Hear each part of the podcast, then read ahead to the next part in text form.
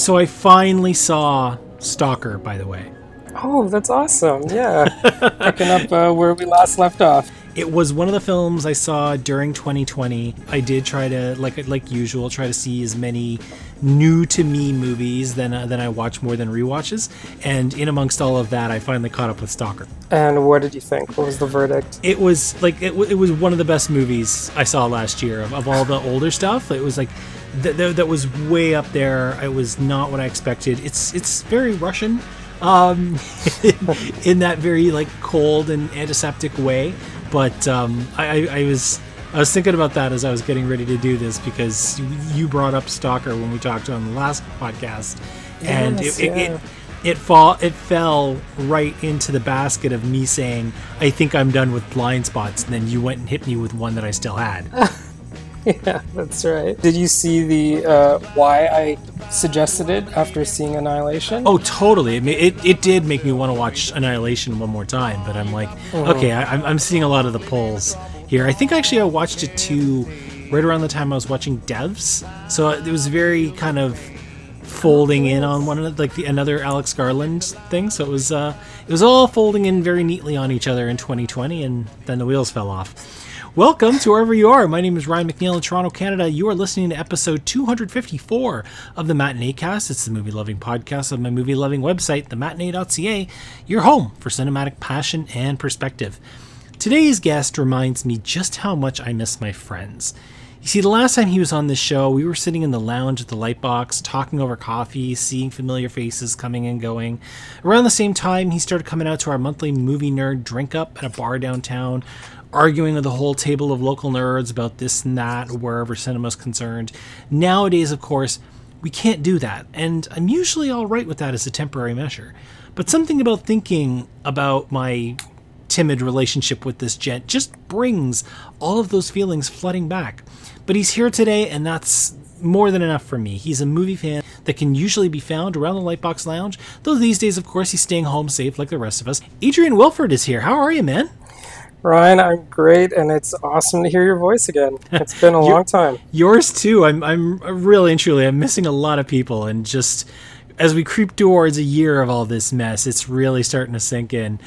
On episode 254, we will be discussing Nomadland. We'll be flipping the record over to play the other side and learning more about Adrian. This is Know Your Enemy.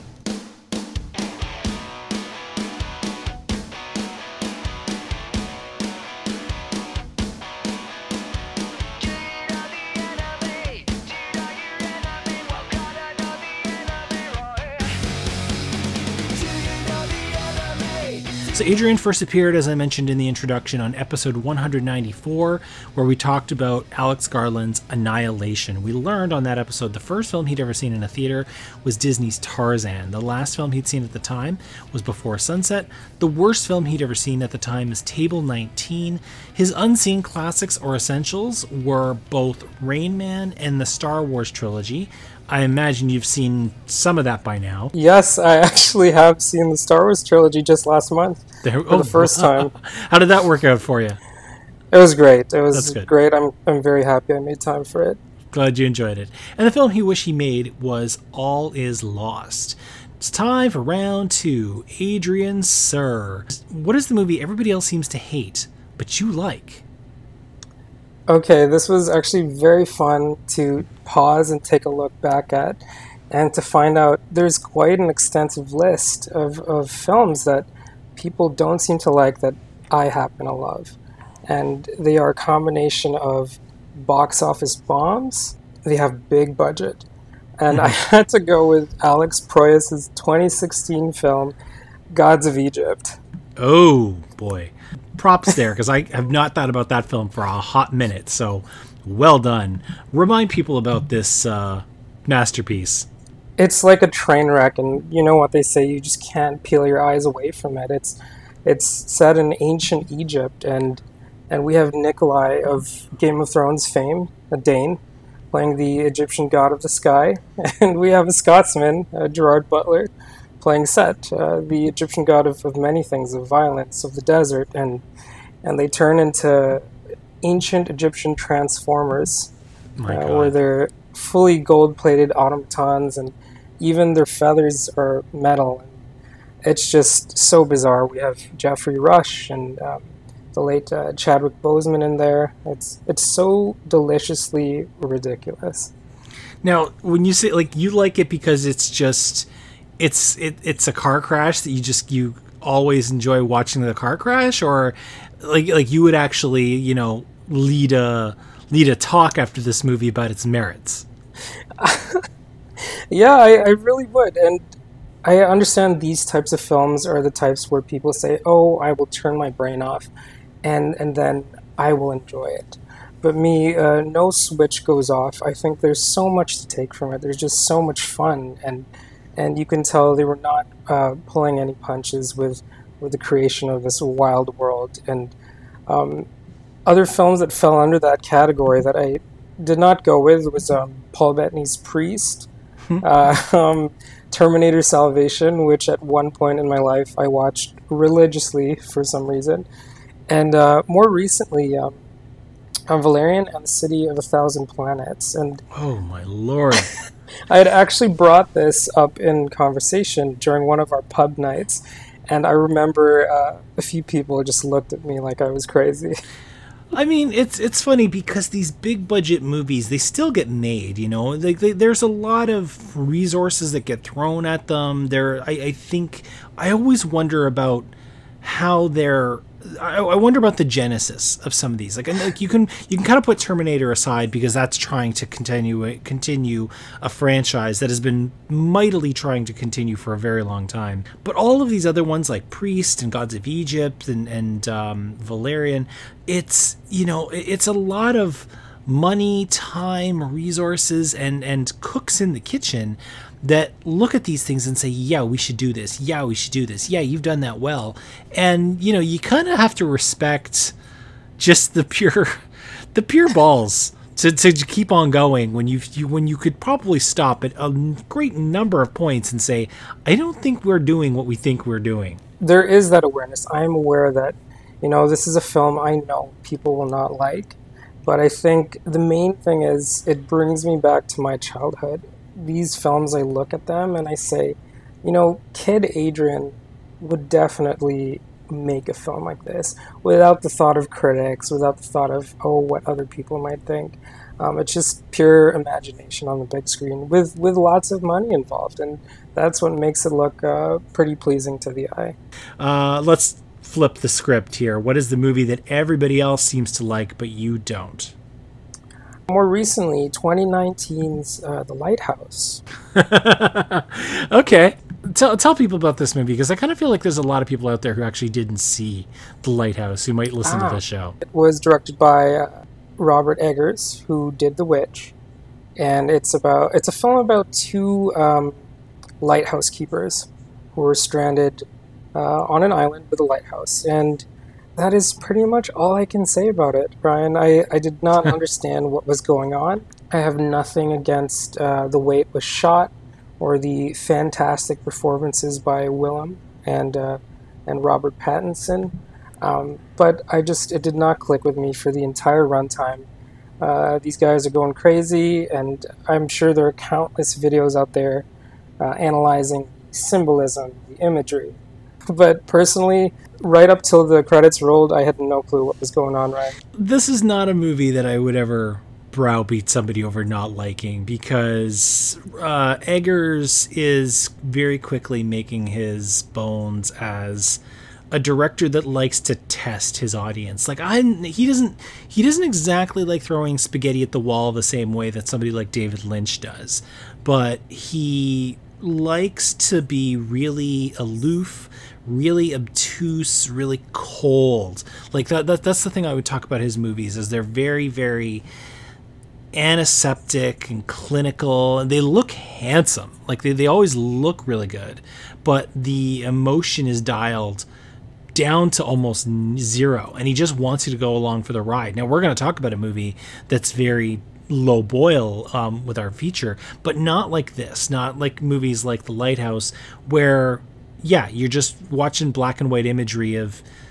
two sailors acting weird. I know it's got a lot of love because it's like amongst the kind of people who we hang out with and the kind of people who go to film festivals, um, it just it really hit a lot of people really really hard. But it's it's so strange. There's birds, there's a mermaid, there's some stuppen of the mermaid, there's the like vengeful birds, um, all you know, all in square format, black and white, with like a cast of three. I wouldn't say I'm hard to please, and I do not shy away from films uh, that do challenge you, uh, that are not conventional, and so I really do think uh, it deserves a revisit. I'm a huge fan of The Witch for now, the lighthouse is is not on my good side. Give it another try. I'm always I'm always in favor of that. But uh, if you did get like 20 or 30 minutes into it and say, "Nope, I got it right the first time," I I, I wouldn't blame you. That that's a movie that uh, that needs a little bit of hand holding. That's for damn sure. Um, Adrian, what is one of the last movies to make you cry? Well, it's funny because I actually did not uh, recall me saying that the Star Wars trilogy was not uh, was a film that I hadn't seen yet, and uh, the last film to make me cry, just last month in January, was The Empire Strikes Back. I, I ask how only because I'm the opposite of you, in that I can barely remember a time where I did not know that movie. It was just so epic. The way the way I saw it, and maybe this isn't the best comparison. This was like to me, this was like the aliens uh, of the Alien uh, um, franchise. Uh, the Empire Strikes Back was just so big, so much bigger than the first film. And um, the Battle of Hoth just completely captivated me, and the rescue at Cloud City. These are places I'd seen in uh, the video games, mm. uh, but never have actually uh, seen in film. And the place where I got misty, well, see, this is my first time, and and seeing Luke just go through the ringer. The guy can't catch a break and it was the the big reveal. The big huh. reveal once he finally gets the showdown with with uh, Vader. I choked up. I could not hold it back. I was so moved by it. He really like Hamill just really goes for it in that moment. You know, like he's not trying to be cool. He's not trying to method his way through it. He's just saying like I am just going to absolutely lose it in this moment. Like I, I have been hit with this life changing news, and then just you know, off he goes. Like you know, and then he's just got that fall. So yeah, you're right. I've never really thought about how much it just drains him that whole movie. So to to get to that moment. So um, I'll be damned. I it's kind of funny because I would have always thought that that getting to that moment that the punch had been lessened by now for how much that we know. But you're saying that that punch still hits like full force. I, I feel like a lot of people, even myself, I did not have to have seen this film to know what that reveal was, but to finally dig deep and I get to see who Luke is and what he's gone through. And especially in that moment, he was so angry. He wanted to come away victorious. And to, to finally you know, be defeated, but Vader just drops that bomb on him, just extra salt in the wound. Uh, it, it really got it really got me. I'm glad that it still works for you because I, I always wonder that you know how these movies hold up now that they're so very much a part of the culture more than they are singular stories or a singular series. That really, you know, the other thing that's kooky is they're not even really and truly designed to play in order because of the way the story unfolds. You know, if you do watch them one to nine, by the time you get to that reveal in five, like right at the halfway point, you're like, yeah, we already knew that. You know, it's it's it's a strange it's a strange series, but I'm really really glad to hear that it hits you. Um, in the movie of your life, sir, who plays you? This was very interesting to think about. I could not find an actor who really looked like me, but I guess I wasn't really going for that overall. I cast either Jesse Eisenberg or Rami Malek. okay, now those are two very different people. Um, let, let, let's let's break this down. Let, let's start with Eisenberg. Why him? I just see a lot of Jesse's nervous energy uh, in me, um, and I, especially in my younger self. Um, I was always a ball of nervous energy, just the way he's his little mannerisms and the way he's bumbling, and I I did speak very fast when I was younger, and so that's why I think he would be the perfect casting. And why Malek? I would cast Malek as my older self, or rather, my today self. Uh, Jesse would play maybe my high school years, and Rami would play more of my present day self. I feel like I don't know. Rami's just so cool. I want to be like him. He's he's very he take he seems to take his time with things. Especially me. Uh, I like to take my time with things, and so that's what I drew from uh, this casting. A lot of his roles are rather soft spoken. You know, like I'm thinking more of stuff like Mr. Robot. Um, and did you see Buster's Mal Heart? Did you catch up with that one? I did not, but I'm I'm familiar with the film. Yes. Yeah, buckle up. It's it's strange. Um, but um, you know, even like even his Freddie Mercury, like a lot of the time he was he played Freddie very very quiet. You know, like when he was performing, that's a different story. But uh, you know, and when he's being outlandish at a party, he's he's in full Queen mode. But a lot of the other times he's playing him very sad and very you know very subdued and I, I mean he's got those those eyes that are like dinner saucers right um, so it, it, he yeah. really has a way of drawing the audience in i kind of feel like he's been kind of maligned after um, Bohemian Rhapsody, which I don't think is really fair. He's way more talented an actor than what we've been, you know, led to start shitting on because of a controversy that he got caught up in that had nothing to do with him. All right, good choices. I like those. I would definitely see those movies, um, or that movie if we have you know one actor playing young you and another actor playing old you. Um, last but not least, sir, what are you watching next? Uh, try to get my hands on The Father. It's an Anthony Hopkins film that released, I believe, last year. Mm-hmm. Uh, I heard some great things about it. Um, but if if it's something that is within reach, uh, I'm looking forward to seeing uh, Riz Ahmed's uh, Sound of Metal. Oh, that's such a good movie. The Father is one. I'm still catching up with a lot of the year end stuff too because we're in a very, very strange year where mm-hmm. a lot of the a lot of the material from one year has been held back because studios thought that something was going to happen and it didn't happen. We're spending the first months, many months of this year still in a kind of hangover from the year before. Like the movie we're talking about now should have been out like back in December, but it's really only going out to the public now. The Father is one of those. The Father is a movie that played festivals um, and and it got a lot of acclaim, but it really hasn't hit any of the on-demand platforms yet.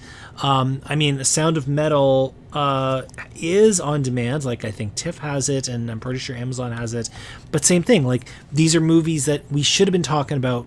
We should have been arguing at the bar about this in December, but here we are going into March almost and they're still just like trickling out. So it's it's a weird year. I've I've seen Sound of Metal. Um, loved the holy shit out of it. It's a movie that I'm actually really sad that I didn't get to experience in a theater because the sound of this movie is incredible. Um, when you do watch it, um, try to give yourself over to it. Um, that's I think that's the challenge of this entire time watching these movies at home is really letting them wash over us and get their hooks into us. If you have a proper stereo setup for your TV, then cool. Uh-huh. If if not, if you if you watch TV either on your your laptop or your computer or whatever, um, plug in some good headphones because the sound design in that movie is incredible. Yeah, it's I I think it showed at TIFF um, in 2019 yeah, uh, either way you go. I haven't seen The Father yet, but I'm really anxious and I hope to see it soon. Um, Sound of Metal, um, I'll be anxious to hear what you, you have to say. And I think either way, you're you're in for good times. And you know, I mean, while while I do complain about how we're going months and months and still getting 2020 material, on the other hand, this is usually the time of year where we get crap. So if we're getting the good stuff that was held back, I'll I'll take it. You know, um, I'm happy to have it, and uh, happy that you get to see some good stuff. Well, there we go. That is more about Adrian. Hopefully, we don't take three years to get him back next time. Although that seems to be my brand sometimes. We have a movie to talk about, so come on back right after this. We've got the new slang coming up, and the new slang for episode 254 is Nomadland. Right after this.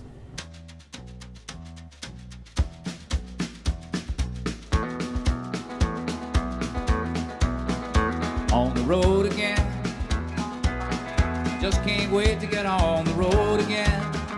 The life I love is making music with my friends. And I can't wait to get on the road again. Nomadland is directed by Chloe Zhao. It's written by Zhao based on the book of the same name by Jessica Bruder. It stars Frances McDormand, David Strathairn, and then a whole bunch of real life people playing either themselves or versions of other people. Nomadland is about Fern, that's Frances McDormand. Once upon a time, Fern and her husband worked for a mining company in a small Nevada town. Then one day the company closed up, and shortly thereafter, so did the town. Not long after that, Fern lost her husband. Nowadays, Fern is a nomad. She goes where her whimsies take her. She works where and when she can, doing everything from picking orders at Amazon to harvesting turnips. She's easygoing, she makes connections with other strangers easily, sometimes offering a sandwich or a light if they smoke, sometimes just a caring expression and a sympathetic ear. And she lives in her van, commuting with other nomads and just living a simpler life. That's about the size of it. One woman, moving around middle America and taking it as it comes. When we talked about this movie on the podcast during TIFF, Kurt Halfyard brought up a scene in Bernardo Bertolucci's The Sheltering Sky that talks about the difference between tourists and travelers. Kurt used it as an example as the sort of filmmakers that attend TIFF, but I believe it's also an apt thought to apply to Nomadland as a film. Tourists may approach this movie and come away from it with one feeling, while travelers may not want to come away from it at all. So, pop quiz hotshot where Nomadland is concerned. Were you a tourist or a traveler? While I'm not a traveler myself, I was on an emotional level, I would go down the traveler route. Um, I think at first I was a tourist. Uh, the first time I had seen this film, I had seen it as a road film, as a film where Chloe opened my eyes to a lifestyle, the, the lifestyle of a modern nomad, uh, that I was not familiar with.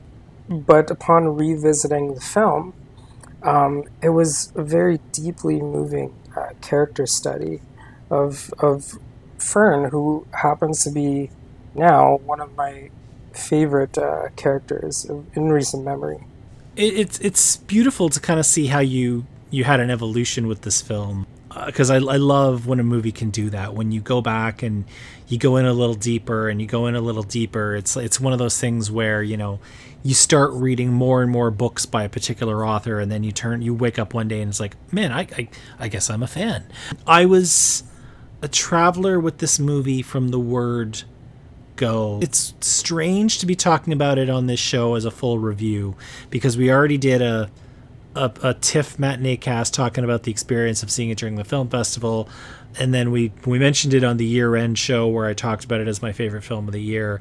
And now we're we're getting into it proper because now everybody else is going to get to see it. So now it's worth talking about it for for you know 30 minutes or so. You know, I always sit down to a film wanting to enjoy it. I've never sat down to a film in in you know really just hoping to hate it. I, I find that that's a really disingenuous way to to engage with your art. But I, I always sit down hoping to enjoy it. Um, Chloe Zhao really um, endeared herself to me with her last film, The Rider. So I came in a little bit extra primed. And from the moment her camera opens up onto those really vast uh, landscapes and the, that sky that's just so huge. And these people who traverse it and seem so small, you know, in comparison. Like we all are just tiny, tiny, tiny people on this planet. But for some reason, when you get away from the city, when you get away into really open land and really gigantic sky, these people seem so much smaller and Zhao has a way of of really encapsulating that. I was hooked. I was I was traveling with this movie wherever it wanted to go, whether it was going to, you know, a greasy spoon to work or whether it was going to this little YMCA dance hall to to have like a Saturday night social. I was definitely traveling with it. But going back to what you said about uh, the evolution of my enjoyment of this film, I think again, my first watch, uh, it paints a picture where you have what Chloe has presented to you on the screen. And it's so easy to say, uh, to look at this film and say, oh, look at my life. Look at what I have. um, and what these people don't. And I feel like that's such a surface level assessment of the film. And I caught myself. Um, i told myself that can't be the only thing I take away from it. That I will walk away saying, wow, I, I won't take things for granted. Um, and so, again, upon uh, watching it a second time, um, it truly moved me to see uh, Fern, who has this, what we assume is an icy exterior uh, that slowly thaws out, and, and the film is peppered with, with lots of warm and, and beautiful moments that, that, quite frankly, flew over my head the first time. And so I would say that I did love it even more than I did the first watch. I was surprised, actually. A lot of the times when I come away from a film so blown away and so over the moon and, and driving everybody crazy with how much I recommend it because I'm that guy who doesn't shut up about a movie for months. I expected to look at it and start to see the cracks. You know, I, I, expected to look at it and start to see flaws that I had papered over or turned a blind eye to. And it's not that movie. It's not a movie that's really interested in making a gigantic statement. There's a lot of undercurrents in this movie of being anti capitalist, uh-huh. but it never wails on that idea. You know, like it's it's talked about now and then, um, and and people come in like for and against the idea, but it I would never say that this is the kind of movie that really is going to be run up the flagpole as an anti-capitalist manifesto. You know, it's really more about people on this planet uh, in in America right now and watching these people connect, watching how people have conversations in an age that we don't actually have a whole lot of conversations. You know, we are very much lost in our headphones and lost in our screens and not talking to other people on our lunch breaks or on our way into work or on our way out of work or certainly you know sometimes when we're hanging out around a table we don't actually talk to one another and this is a movie that's very much about people connecting people listening people talking people sharing their stories far more than it really wants to make any kind of a political point. The whole anti-capitalist thing it, it is touched upon in the film uh, albeit very briefly. Um, but what I took away from it were its its great themes of of self-reflection of um, self-realization uh, of closure of of moving forward and and the biggest one uh, what the word home uh, means throughout the film uh, home comes up a lot and uh, I I actually wrote down uh, some of my uh, favorite quotes. There is a scene at the beginning of the film where Fern is working at Amazon, at an Amazon warehouse, I believe.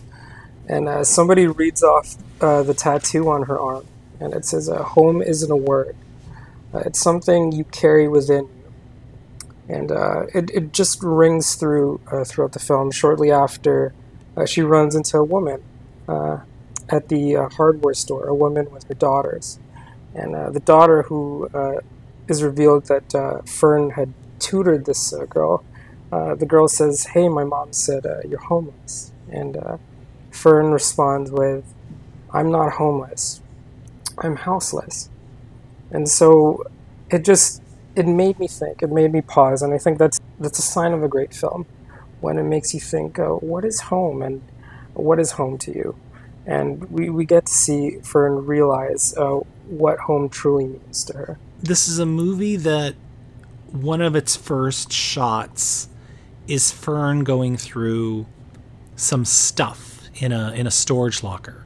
You know, it's clear that she's emptied out whatever whatever house she had before, and we do eventually come back to that house. But she's emptied out what she absolutely did not need. Like she she did that purge, and then she boxed up a bunch of stuff and put it into a typical storage locker. Um, and she's kind of going, she's kind of picking through it. But we're looking at stuff and we're seeing just how just how little she needs to be happy, to live. And I don't know about you, but when I saw like those shots of kind of that that faded sweatshirt that she grabs and certainly those plates, I, I thought to myself, I was like, you know, I got a lot of crap hanging around this apartment that I would probably have a hard time thinking, okay, do I need this? Do I need this? Do I need that? You know, like that seeing her um, commit to something so much simpler mm-hmm. and, and, and, and saying, this is enough for me. I, I found that beautiful. And like you said, and certainly does emphasize that idea of home, that home for her is not four walls and a roof where you keep your shit.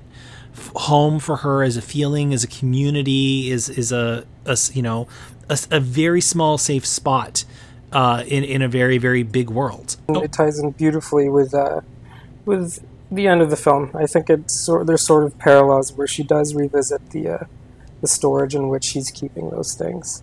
Um, yeah, yeah, it is. It, like this film does like to fold back onto itself a few times over. I mean, it's kind of amusing that the jumping off point of this story is a town in Nevada called Empire that literally fell. Like Empire actually exists. There is actually a town called Empire, Nevada. Uh, it's now a ghost town, but it's it's amazing that in 20th century America, this company went you know went and built their built their their their fortunes and called the city empire and before the century was out it had it had actually fallen and that we have to go back there and see just kind of the state of this shuttered empire it's it's it's a really neat trick frances mcdormand of course is just a legendary actress she was doing something special in this movie like i said it's it's seen uh, throughout the film uh, at the very beginning if you are not thinking too deeply into it, uh, we can assume Fern is uh, a cold character. Uh, that um, she is, she's. We can assume that she's angry. We can assume assume somebody has burned her in the past. Um, but as the film progresses, um, we see she's not as cold as we might have thought. She she's a very she's very reluctant to accept help um, but her character willingly and happily gives help uh, wherever she is. I just think it, it was beautiful to see those walls come down and almost prove me wrong mm-hmm. who this character was.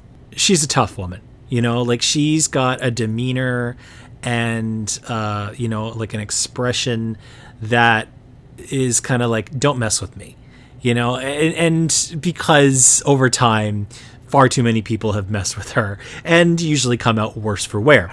Um, so it's it's the kind of thing that just kind of comes part and parcel with Frances McDormand and Fern as uh, as as a character embodies a lot of that because of the of the kind of work she does.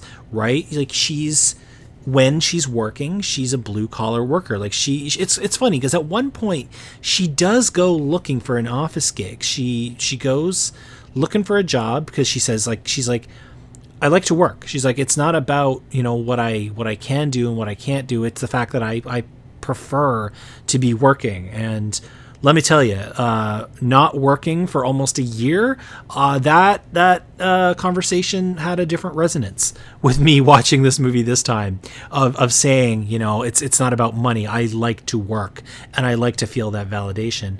Um, so she goes looking for white collar work. But generally speaking, she spends most of this movie doing uh, blue collar jobs, whether it's you know shucking turnips around or uh, you know cleaning bathrooms or or uh, flipping burgers or, or working at Amazon.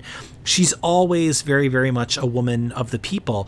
So that goes with it. You know, like those kinds of jobs, you're usually a little bit tougher. You, you don't look at somebody you know, shoveling turnips in and out of a truck and think, here's somebody I can have a conversation with about Tarkovsky movies. Um, but yeah, you're right. Every time that the, the camera stays with her and we follow her away from work or we sit on sit in on her lunch hour or we watch how she interacts, she warms up. Like we we warm up with her when she certainly when she listens, when you can see how content she is to listen to other people's stories, um, and and you know when she's so generous with everything from I have an extra sandwich to you know how you're really sick. How can I help you? And one scene that really moved me. It was a very very small scene, and it, it is a small gesture, but I took away a lot from it. Uh, she takes an odd job uh, at some sort of rock place where she's uh, collecting rocks and making sure they're organized by color or type. Uh, a couple comes by and they are trying to sell handmade jewelry. And the reason why they are doing this is because they need to earn some gas money. And Fern brings over her, her employer and and says, "Hey, take a look at this." And she even brings the jewelry up to her neck and like, "Hey, this is some good stuff." Really, you have to wonder, did Fern have to do that? That's sort of that warmer side finally breaking through, and you could tell, you can tell throughout the film, especially with these gestures of warmth, especially when Fern celebrates New Year's Eve in spirit with a headband and a sparkler, even though she's alone. Um, yeah you can tell that you know maybe she wasn't always this this steely faced character. Uh, something happened, and we do eventually figure out what happened. And she comes to this realization with a very moving conversation at the end of the film. Um, but we can tell that uh, that is we're getting glimpses of what I believe is the real Fern it's a wonderful piece of acting. Um, you know, you you would think that now, oh geez, almost forty years into her uh, on-screen career, that we had seen everything that Frances McDormand could give us by now. But she really still finds ways to surprise us, even if it's surprising us by playing a woman who really and truly a lot of us have met. And, and I think that's the real achievement of this of this performance is giving that woman so much poetry and so much beauty when really and truly it's the kind of person who a lot of us would probably not pay that much attention to. You know, she's not flashy, she's not outspoken. She's she's the kind of person who, you know, I, I don't see a whole lot of little girls putting up a poster of Nomadland on their bedroom wall, but at the same time, she is just such a complete human being that you rarely see on film. Um, Chloe Zhao, uh, I don't know how much of her other films you've seen already, but I'm just so in awe of this woman's talent. I, I have seen uh, The Rider in theaters, and it hit me like a truck. Songs My Brother Taught Me was kind of something that was a little bit lower boil, as many first features are. But her last two films, they were movies that she very easily could have, like, turned on the camera and just let everything fall where it may. But she's approaching the subject, these these subject, these working class people, these middle Americans, with like so much poetry, so much visual splendor that you usually would not associate with these kinds of people, and just has nothing but time and patience to really let their stories ring true. We're not watching stories about Batman here. We're watching stories about people who we who we've met. You know, at some point or another, we've met people like the characters in most of her movies. I say that as you know, knowing full well that she's about to direct a Marvel movie, oh. but the, the her stories, she gives them just every bit of cinematic language that there is, and I think that's really something special to watch um, coming from this director. It's funny that you threw in Batman and then did mention uh, her, her, It's endlessly fascinating to me that uh, she has been tapped on the shoulder by um, Marvel Studios, and so it's it's not where I thought she would be heading, but I'm I'm rooting for her, and I hope whatever she puts out uh, is amazing.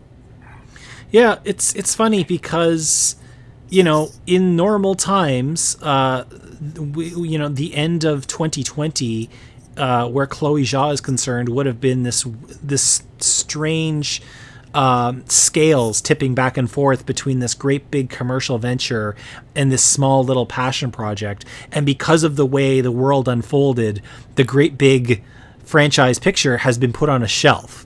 You know, giving us full attention and time to her passion project. Like I, I, I actually think it's it's kind of fortuitous in that way that the waters aren't muddy and that we're really paying attention to to the project of hers that speaks more of her visual language. Um, you know, the one thing I do need to ask though, because a lot of people will be coming to this movie with its award possibilities coming up and with people like us talking this movie up there's going to be a lot of people who kind of flip on demand and and you know drop whatever it is 10 or 20 bucks to watch nomadland. Is this film too subtle? Like are we watching a film where very little happens? You know it ties in with uh, your initial uh, point about uh, uh, tourist and, and traveler. While this is moving and it's poignant and it's there's there's so much packed into it that both you and I have appreciated. Um, I don't know how accessible it will be, or I'd really like for people to give it a chance. Don't get me wrong. Um, I feel like, especially during this strange time, with the big Marvel project that everybody seems to have their eyes on. Um, it gives this film time to breathe. Like, let it have its time to shine. Give it a chance. I don't think it's too subtle at all, and I think there's so much going on here that um, you can put side by side with your own life and your own experiences. Um, I think I urge people to give it a shot. You know, it like we're talking about a movie that I, I don't really get myself too worked up over what does and does not win awards because there's so much to that that is, is out of the control of artistic merit. But we are talking about a movie that stands a good chance in two months, and it's crazy to think that we're still two months away from this, um, mm-hmm. of being called the best picture of 2020. And when it carries with it that label, um, there will be people who find it on their TV, and I'm I am very happy that people are going to be able to find this on their TV. Um, you know, because a lot of times movies that are up for Best Picture or win Best Picture don't always play in in everybody's corner of the world, um, but they will click on this thinking, okay, I am about to watch the best film of 2020, and and they're gonna watch you know, a community of nomads talking about which bucket is best to shit in, and maybe wonder what they've got themselves into. Its subtlety will play well on the small screen. And I say that as a person who so far has only seen this on a small screen and may only mm-hmm. ever see this on a small screen. Um, you know, I, I just kind of like what I was saying to you earlier about Sound of Metal, it's kind of what it, what it may depend on is if people give it their attention. If people drift in and out and poke around on their phone and whatnot, they may not get to the real ideas of home and community that we're talking about. But I, I think that it stands a chance. It's it is a subtle movie. We're not talking about a French woman peeling potatoes for five minutes. You know what I'm saying? I think that this movie has enough going on that people will be able to attach. I wanted to talk about the fact that most of the characters in this movie are real people.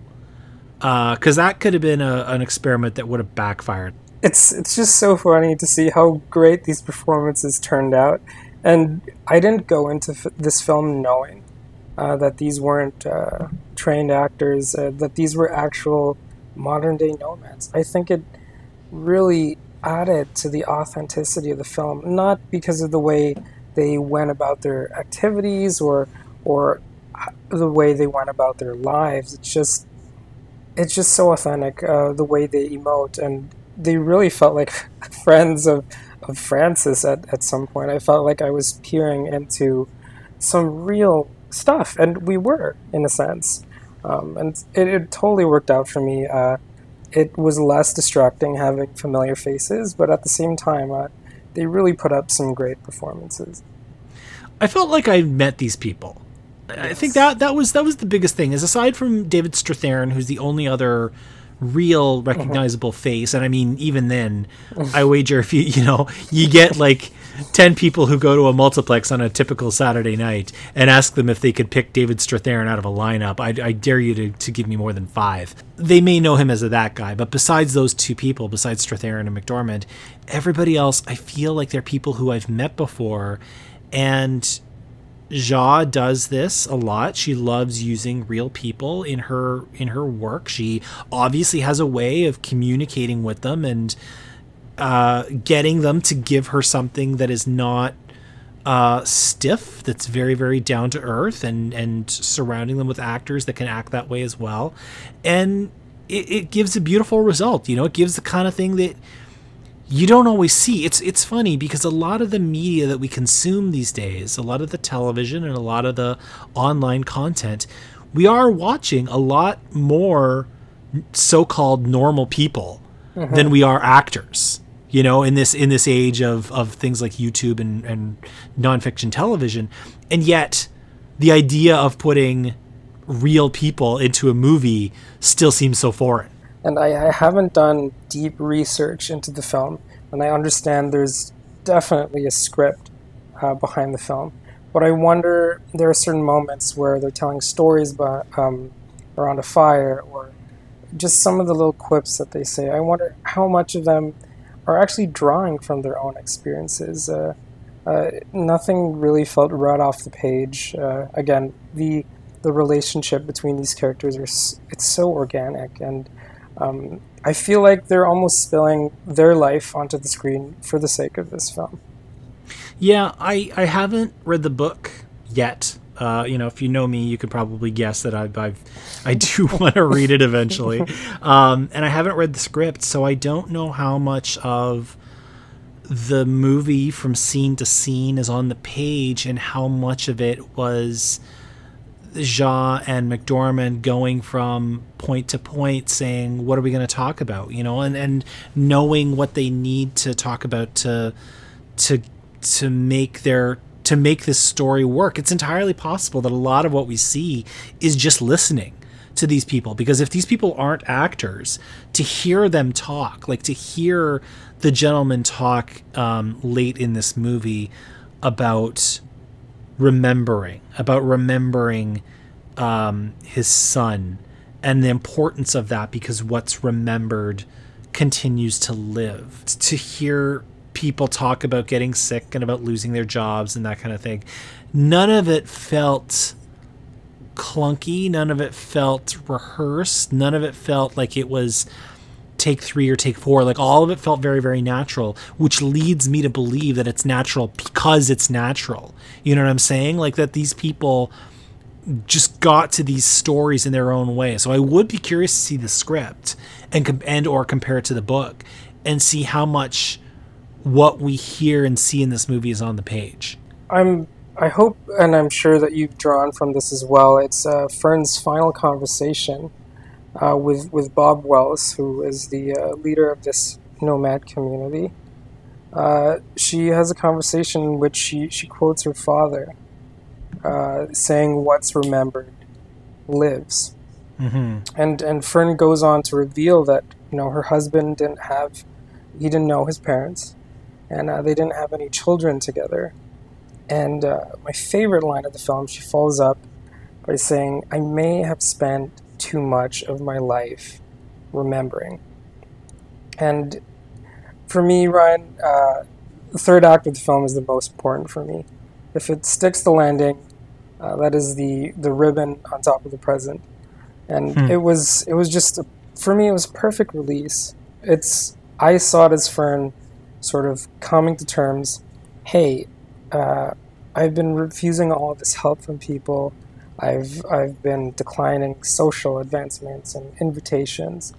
And, and I've continued this lifestyle. Not, I wouldn't say necessarily because uh, she needed to, but I feel like she was most likely just trying to keep the memory of uh, her husband alive. And after that conversation, uh, I believe she she finally goes back to the storage, and is, is it she gets rid of what's there? Yeah, yeah. So I feel like we've we finally reached that point where Fern accepts.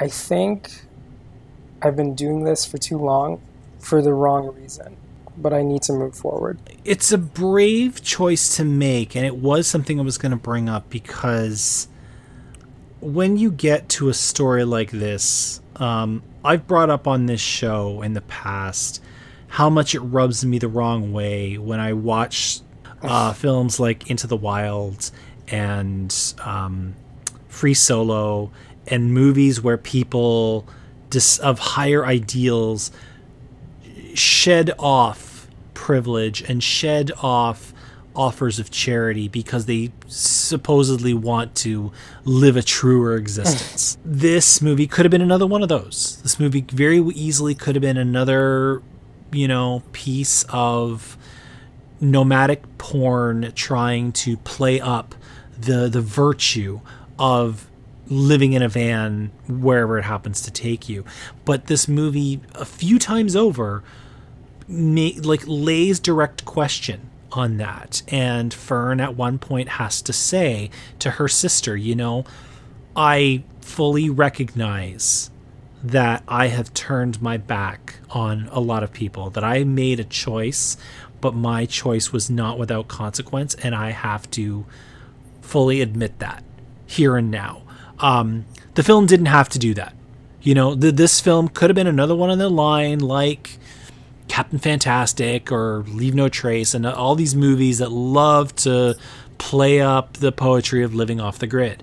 But this movie, by, as you say, giving Fern that moment of reckoning that she may have been doing this for the wrong reasons and she may have even been hiding, you know, and that she has closed herself off from people out in the world who care about her. And it's and and, and you don't have to anymore. If you want to go like if you want to be houseless, you can be houseless, but you can't be houseless and be, you know, you're a nomad, you're not a hermit. you know, um, I feel that that's where this movie really earns a lot of its praise. Mm-hmm. And you you see that slow development, especially with her relationship uh, with Dave, a, a fellow nomad that she meets on the way, and he is he's quite persistent yeah. uh, with his his kind gestures and his his willingness to help her, uh, breaking a prized possession of her uh, in the process. Um, but slowly it chips away, and slowly, you know, she spends some time with him. She takes care of him when he's sick. Um, even with every decline of uh, invitation that he gives her, he keeps going. He finally gets her to spend Thanksgiving with him at least I like to believe it sort of helped her notice, like, hey, you know, this isn't so bad, and things don't have to be the way that I've been doing. See, and what I really like about that too is this is one of those instances where I look at the woman who directed this movie, the woman who wrote the screenplay and wrote the original book, um, and who shepherded this movie and thought to themselves, how can I make a man in this world persistent without getting into badgering and harassment. You know, that's because that's the thing is like we are learning day and day and day. We're learning just how much a lot of that tenacity that we grew up thinking was totally cool between men and women or romantic or or you know whatever determined whatever you, word you want to use was really a shit thing to do. So it's like, how can you politely and consistently offer out invitation and offer out companionship and community without crossing that line? And that's where I think McDormand and Zhao and you know whatever they gleaned out of Bruder's book, that's where I think that their guidance is really key in keeping him on the right side of manners. I think he doesn't even come close to that line. I think he's such a wonderful character in everything that he does and, and tries to do for Fern, always keeping her in consideration. And yeah. it, it, it goes from one, at the very start, the first gesture I can think of is I think he got her some licorice sticks to help uh, curb her smoking habit. And yeah. she's she thanks him, but she's clearly not for it. She's, she's not amused. Yeah, she's, she's, like, who does this guy think he is? And yeah, towards uh, like much later on the film, after you know he's finally gotten her to warm up, I think she shows up at his place for th- or rather his family's place for Thanksgiving, and he asks for her bags, which is not something Fern at the beginning of this film would ever allow anybody to take from her, even just to carry for her. And she allows it to happen. And I think there's a, a brilliant moment of surprise between these two amazing actors. We close out every review here on the Matinee Cast with a souvenir. Something tangible or intangible, if you could take away from this movie and keep, you would. It's a nomadic lifestyle, man, so there's not a whole lot to take. It's, it's all about living simply, but if you could take something from Nomadland and keep it, uh, sir, what would be your, your souvenir? I chose uh, two things one tangible and one intangible. All right. Um, the tangible thing, uh, it might be an obvious choice, but it's uh, Fern's uh, graduation plate set. I, I really adored the appreciation she had for uh, that item, and you were you were made to care for a plate set. You were made to believe how much this means to her, especially the moment they go crashing onto the ground. Yeah, it's it's funny because like this movie really makes you feel when things aren't as they should be. Like the moment that she turns the truck's engine and it stalls, mm. that's the moment where you're like, oh shit. Like ordinarily, you probably wouldn't think twice about it, but knowing that that's basically like somebody's furnace going out, you know, you really do feel. So same thing, like knowing how much she's got, you know, she's kept so little already when she cherry picks through her locker and she picks those plates, you know what they mean to her. Yeah. So when you see them break, you're like, ah, oh, crap. It's it's it is charming to see her fix them, and I, I say that as somebody who's fixed a whole lot of things this year. um, what was and you said you had an intangible as well? Yeah, it's uh, the score. The score for this film. It it's not too overbearing, and it, it happens.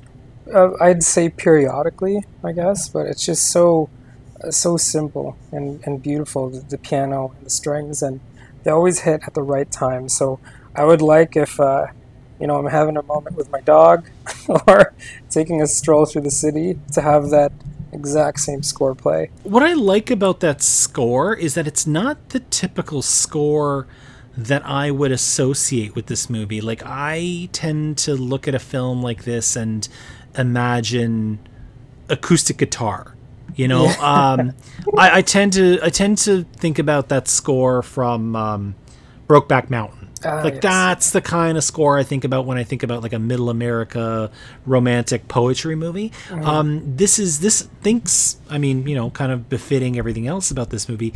This it goes just a little grander, but yes. not so much that it it doesn't suit um, the, the the the film, and I'm really glad that I can finally listen to it because when it when I first got to see it back at TIFF, um, the score was nowhere to be had. So now that it's finally trickling down, I'm really really excited. my souvenir is intangible as well. Um, my souvenir is Fern reciting Shakespeare. Ah, you wow. know, I I I have an affinity for poetry. I have a deep affinity for people who can recite poetry from memory.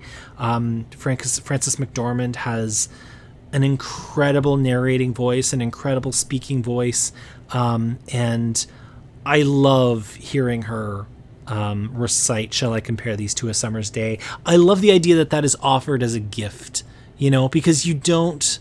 It's not the kind of thing that happens. It happened once upon a time, you know, like the, um, I, you'd hear people like talking about oh they you know they, they they recited a prayer for me or they recited a poem for me and I'll I'll never forget mm-hmm. what it sounded like or how they it's it's not something that comes up very often but it, it's such a beautiful moment in this movie and such actually just kind of a throwaway moment. Like it doesn't linger on it. It doesn't play up the cinematic value.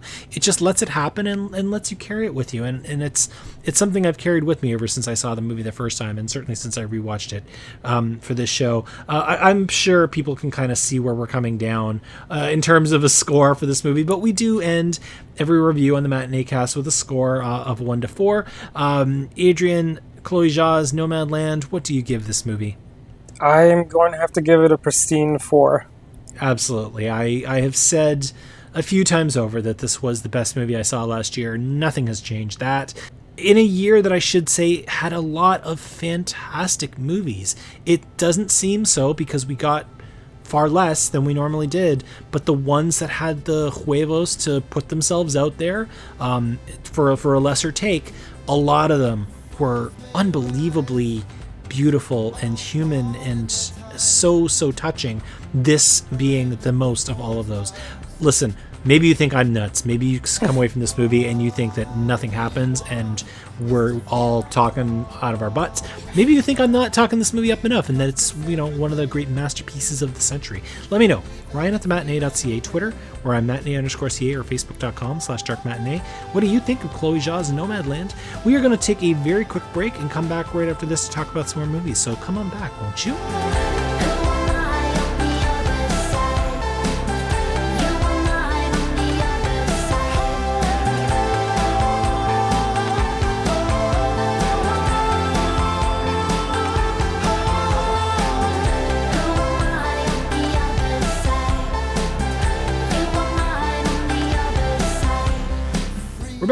Matinee Cast 254. He's Adrian. I'm Ryan. We've been talking about Nomadland, a film that uh, you know we've seen a few times and other people are still waiting to see, but that's the way of the world these days.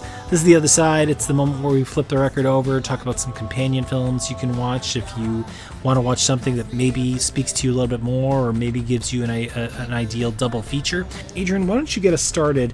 What's a movie that uh, you thought about going on to? Let's see once again if you can nail me with a movie that I in my moment of saying I'm done with blind spots, possibly haven't seen. Um, what's a what's a movie that you would like to go on to after Chloe Zhao's latest film? I have a feeling you you probably have seen this one. Famous last words, man. My my first pick is going on the far side of the spectrum when comparing it to Nomadland. Quite a palate cleanser in terms of dialing up uh, the intensity to 10. I went with David Lynch's Wild at Heart. okay, I have seen that, so thank you, thank you for for being merciful to me. Um, why that one? I just think, uh, again, at face value, I, without diving too deep, both are road films, and uh, that's pretty much the only thing they have in common. When I look at Wild at Heart, uh, I just see the complete opposite, where uh, everything is said. It's all about do, do, do. It's loud. It's brash. Um, it's the complete opposite of this film. So I think, in a sense, it would be it would be interesting uh, to see them uh, back to back. That might be give me whiplash as a double feature to to watch those two movies back to back. It's also funny because I look at the cast for Wild at Heart, and it's such the opposite of.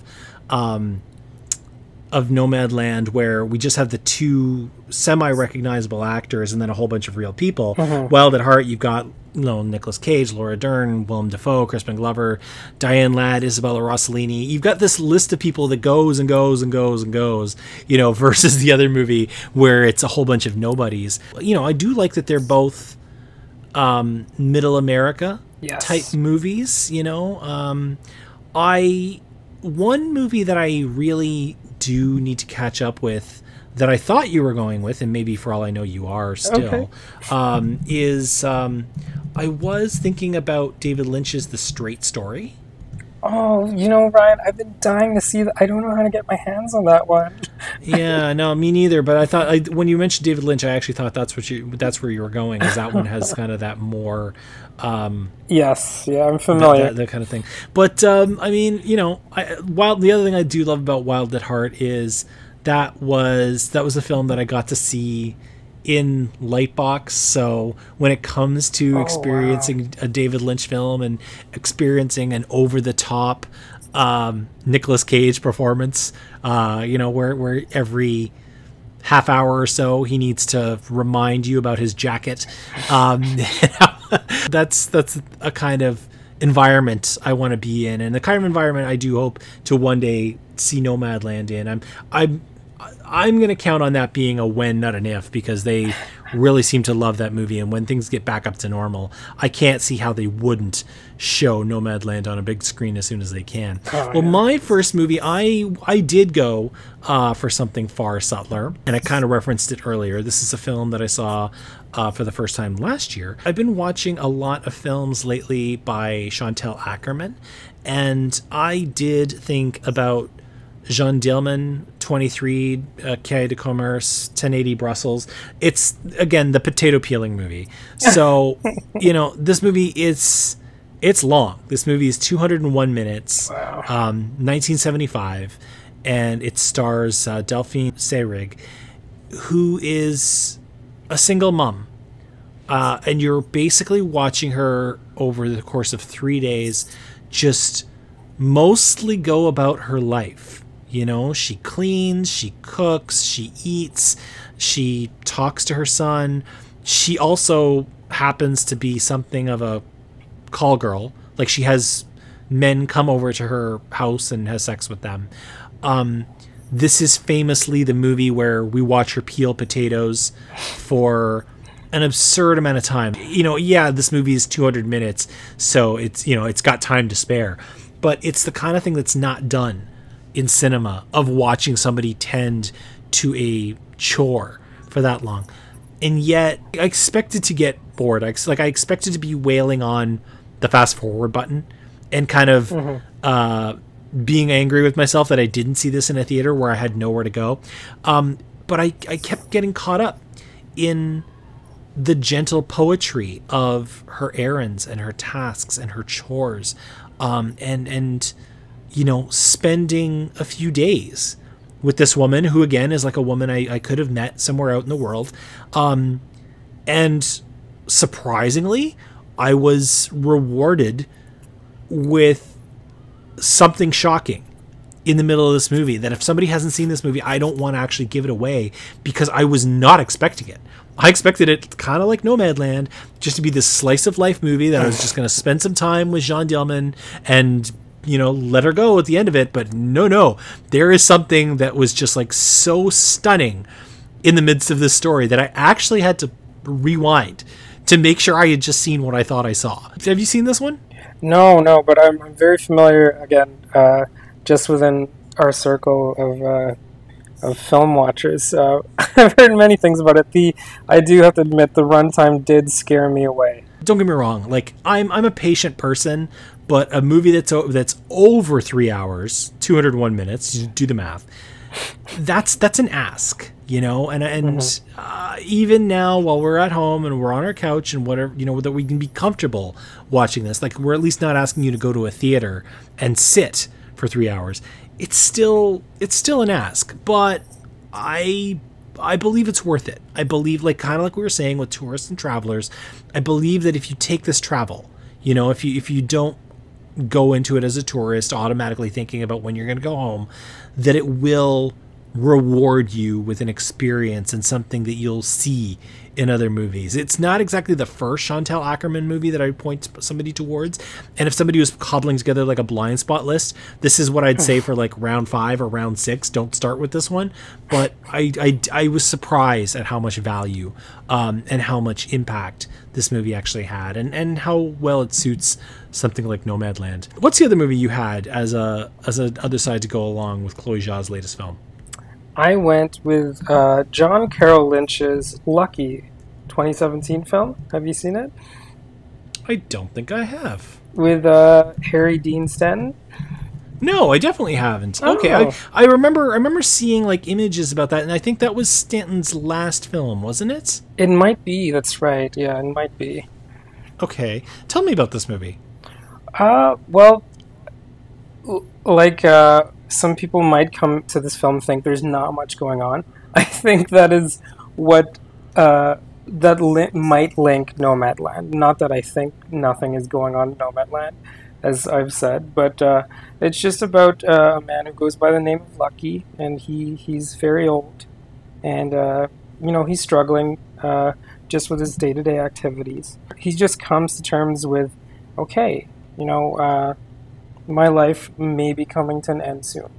And so he just sets out and uh, tries to look for for something for for a reason for for something to sort of wrap up wrap things up before he he goes.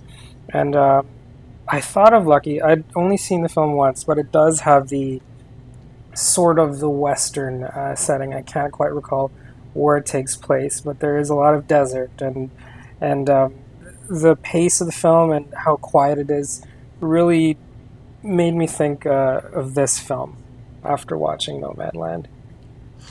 Stanton's got that look about him, right? Like he he, especially late in his career, like the high def cameras were picking up every line in his face. He had that incredible voice, that incredible speaking voice, and had the presence that he could make even like a two line appearance mm-hmm. in a Marvel movie, uh, something memorable.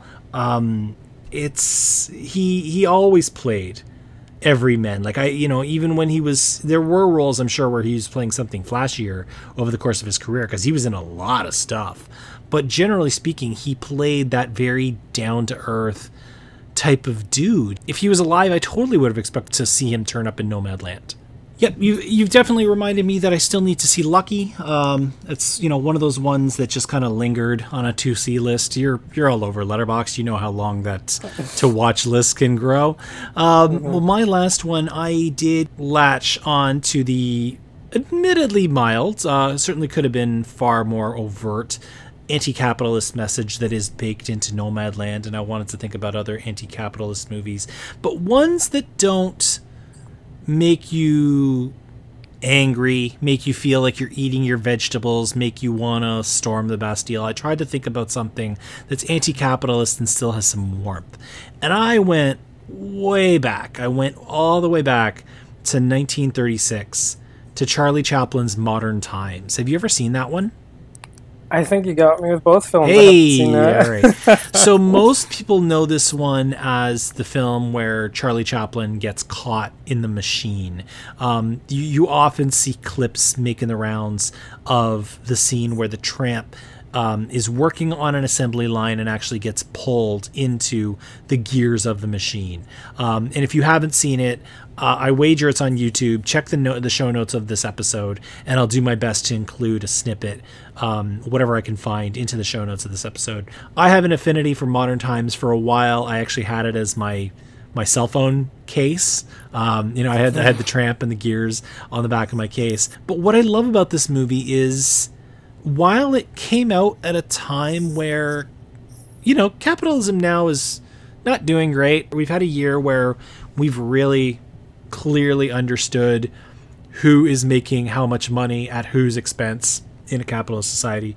But we forget that when capitalism first broke through in the early part of the 20th century, that conditions in North America and the West were even worse. The, you know, the child labor was still a thing, and that uh, you know a forty-hour week was not an idea, and that you know efficiency, efficiency, efficiency.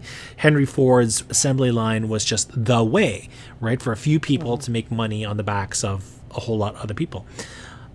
Chaplin, being as brilliant as he was, found all of these ideas and all of these contradictions within capitalism and so called modern times and found a way to make them funny, found a way to make them amusing, found a way to make them still poignant and still powerful, but just so absurd, right? So, this is the movie where there's a machine to feed the employee lunch quicker so that you don't waste time. This is the movie where he gets trapped in the gears. And there's so much charm in this movie. There's there's a moment where Chaplin actually does like a singing routine. When it was a silent movie, they would have like played the record at that point, but it's just really charming upbeat little song and dance in the middle of this movie there's a moment where he's a, a, a night watchman in a department store and he's like roller skating around um, it's it's such a, a wonderful uh, smart, funny uh, time capsule of another era that I believe holds up. And I mean, we're closing in on this thing being 100 years old. You know, 1936, wow. 2036 is not that far away, and it's still so fresh, so charming, so amusing, so universal because I mean, you know, it's mostly a silent film with like a little bit of dialogue in it um, that you could show it anywhere. And, you know, at its heart has this anti capitalist message without belaboring the point. Okay, looks like I have some homework to do. I will prioritize that one. The opposite of Nomadland, where you really need to kind of zero in and focus. It's kind of thing where you can, you know, just kind of chill out and enjoy a laugh. It's not very long. This one's like less than 90 minutes. There are far worse things nowadays than spending some time with Charlie Chaplin. If, if nobody's seen a Chaplin movie, it's a really good gateway drug to get into how he works and how his gags work. Um, and yeah, and damn the man, because anti capitalism. There we go. That is episode 254 of the Matinee Cast. I'm so thankful Adrian came by. Come on back on Monday, March 1st for episode 255. We're coming back on short rest to do a special episode where we will be discussing Judas and the Black Messiah. You these days are. Um, mostly on Letterboxd, but you're on Twitter a little bit as well. Where can people follow you on either or both?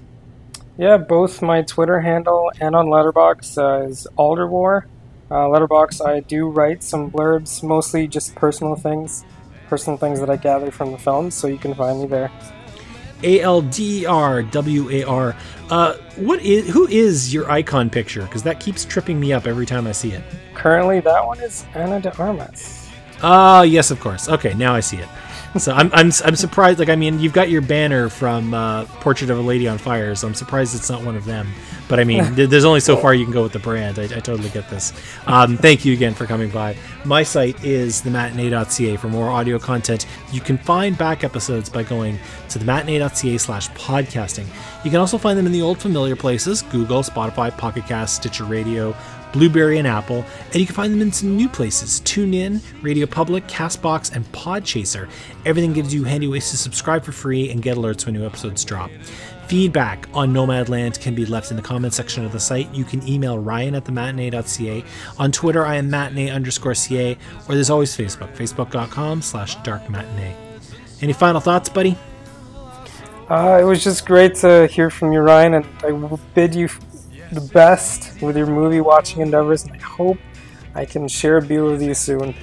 Hopefully, man, I'm I'm I'm, I'm hopeful that the uh, that that things start turning around and that we can sit in Lightbox lounges again and sit in bars and have arguments again and talk about why you're wrong about gods of Egypt. Uh, but that'll obviously have to wait. For Adrian, I'm Ryan.